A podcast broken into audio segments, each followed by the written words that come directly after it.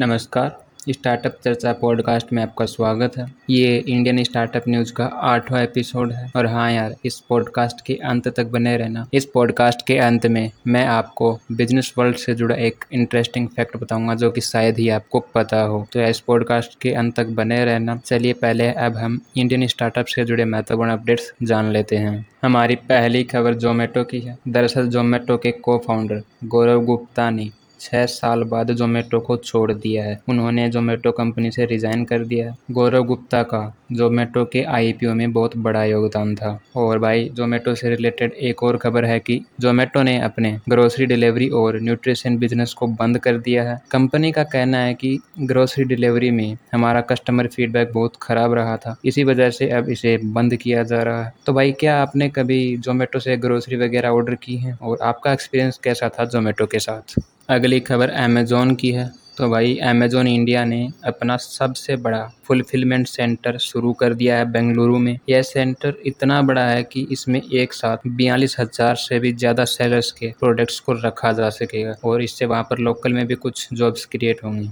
तो भाई अगली खबर एक बहुत ही बड़ी खबर है। तो भाई भारत और सिंगापुर ने एक प्रोजेक्ट लॉन्च किया है, जिसके तहत भारत के यूपीआई और सिंगापुर के पे नाउ को जुलाई 2022 तक आपस में लिंक किया जाएगा, ताकि लोग instant low cost fund transfer कर पाएँ। और भाई, अगर ये यूपीआई और पे नाउ दोनों सक्सेसफुली लिंक हो जाते हैं तो सिंगापुर पैसे भेजना या सिंगापुर से पैसे मंगाना यार बहुत ही ज़्यादा आसान हो जाएगा। और सबसे बड़ी बात भाई, ये इंस्टेंट फंड ट्रांसफ़र होने वाला है। ये वैसे ही इंस्टेंट हो जाएगा जैसे हम अपने दोस्त को पैसे भेजते हैं। तो यार, इस बारे में आप क्या सोचते हो? क्या इससे सच में एक बहुत बड़ा इम्पैक्ट क्रिएट होगा या नहीं? अगली खबर एप्पल की है। तो भाई एप्पल ने अनाउंस कर दिया है कि अब वो अपनी इलेक्ट्रिक गाड़ी अकेले पहले ही बनाने वाले हैं। इससे पहले खबरें आ रही थी कि शायद एप्पल बी टोयोटा या हुंडई जैसी कंपनियों के साथ पार्टनरशिप कर सकता है। लेकिन ऐसा कुछ नहीं होने वाला है। एप्पल ने ईवी पर अकेले काम करने का ही फैसला किया है। तो यार यूएस में ऑलरेडी टेस्ला इस ईवी के सेगमेंट में मार्केट लीडर है। बाकी देखते हैं कि यार अब एप्पल किस तरह से अपनी गाड़ियों को लॉन्च करता है,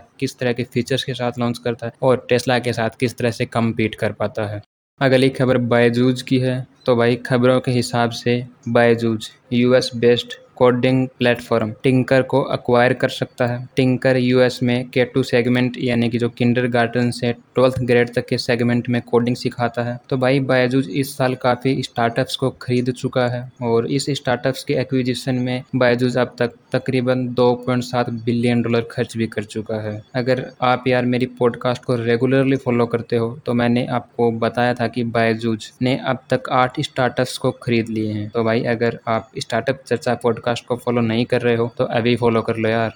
अगली खबर जेरोधा की है। जेरोधा ने कहा है कि बैंकों और डीमैट खातों में तकरीबन बयासी हज़ार करोड़ ऐसे रुपए पड़े हैं जिनका कि कोई दावेदार नहीं है, क्योंकि लोगों ने अपने अकाउंट्स में नॉमिनी का नाम ऐड नहीं कर रखा है। और ये नॉमिनी को ऐड करने का प्रोसेस ऑफलाइन होता है तो बहुत सारे लोगों ने इस चक्कर में भी नॉमिनी का नाम ऐड नहीं करवाया। लेकिन जेरोधा ने अब एक नया फीचर रोल आउट किया है। जिसके तहत अब कोई भी व्यक्ति तीन नॉमिनीज के नाम ऑनलाइन ही ऐड कर सकेगा। तो भाई, मेरे हिसाब से तो बहुत ही अच्छा फीचर पेश किया है जीरोदा ने, क्योंकि लोग यार अक्सर ऑफलाइन में नॉमिनी ऐड करवाने में आलस आता है। उनको लगता है कि यार कौन लंबी लाइनों में खड़ा होगा। चलो, अगले महीने करवा लेते हैं या फिर बाद में देखेंगे नॉमिनी का नाम ऐड करवाना। इस वजह से भी बहुत सारे नॉमिनी ऐड नहीं हो पाते हैं, लेकिन अगर ये फीचर ऑनलाइन हो जाएगा तो यार इसमें ऐसी कोई दिक्कत नहीं आएगी। लोग तुरंत ऑनलाइन ही नॉमिनी ऐड कर पाएँगे। तो यार ये बहुत सही चीज़ इंट्रोड्यूस की है जीरोधा ने। अगली खबर इसरो की है। तो भाई, Hyderabad based space tech startup Skyroot aerospace ऐसी पहली प्राइवेट कंपनी बन गई है, जिसने इसरो के साथ लॉन्च व्हीकल की टेस्टिंग के लिए एग्रीमेंट किया है। अब ये स्टार्टअप छोटे सैटेलाइट्स को लॉन्च करने के लिए अपने रॉकेट्स की टेस्टिंग इसरो के साथ मिलकर करने वाला है। तो यार, अब जब हमारे देश में प्राइवेट स्टार्टअप्स स्पेस के क्षेत्र में आएँगे तो यार इस तेज़ी से बढ़ते स्पेस इंडस्ट्री में भारत भी एक अच्छी पोजिशन में होगा और यार हमारा इसरो डेफिनेटली उसमें लीड करने वाला है इन फ्यूचर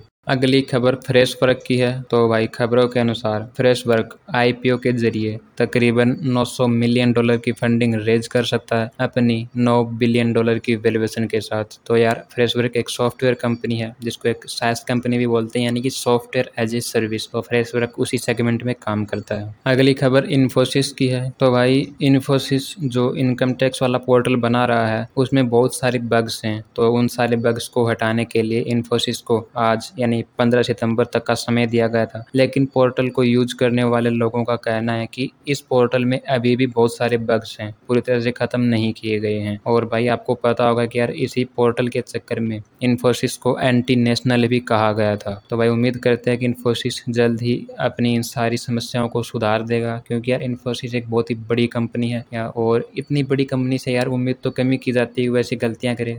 अगली खबर साओमी की है। तो भाई साओमी भारत में अब अपनी एमआई के नाम से ब्रांडिंग नहीं करेगा। उनके सारे प्रोडक्ट्स पर अब एमआई की जगह साओमी नाम की ब्रांडिंग होगी। क्योंकि अब साओमी का लक्ष्य है कि अब वो भारत में भी अपने ग्लोबल ब्रांड साउमी को साउमी की ही ब्रांडिंग करे। तो भाई, अब आगे से आपको साउमी के जितने भी प्रोडक्ट्स होंगे, उसके ऊपर एमआई की बजाय साउमी नाम लिखा हुआ मिलेगा। तो चलिए, अब आखिर में बात करते हैं अपने आज के बिज़नेस वर्ल्ड से जुड़े इंटरेस्टिंग फैक्ट की, जो कि शायद ही आपको पता हो। तो आज का फैक्ट ये है कि यार, जब इंडियन रेलवे ने अपने ऑनलाइन सर्विस आईआरसीटीसी को लॉन्च किया था, तब पहले दिन आईआरसीटीसी के ज़रिए केवल उनतीस टिकट बुक हुए थे, यानी सिर्फ़ और सिर्फ़ ट्वेंटी नाइन टिकट्स बुक हुए थे। लेकिन आज के समय में आईआरसीटीसी पर हर रोज औसतन आठ लाख से ज़्यादा टिकट बुक हो रही हैं। तो यार, क्या आपको इस फैक्ट के बारे में पता था? तो यार बस, यही थी हमारी आज की पॉडकास्ट उम्मीद करते हैं कि आपको ये पॉडकास्ट पसंद आई होगी। तो अगर पसंद आई हो तो इसे शेयर कर लीजिए और स्टार्टअप चर्चा पॉडकास्ट को फॉलो ज़रूर कर लीजिए। और हाँ यार, अंत तक हमारे इस पॉडकास्ट को सुनने के लिए दिल से आपका धन्यवाद यार। चलिए मिलते हैं अगले एपिसोड में। तब तक के लिए जय हिंद।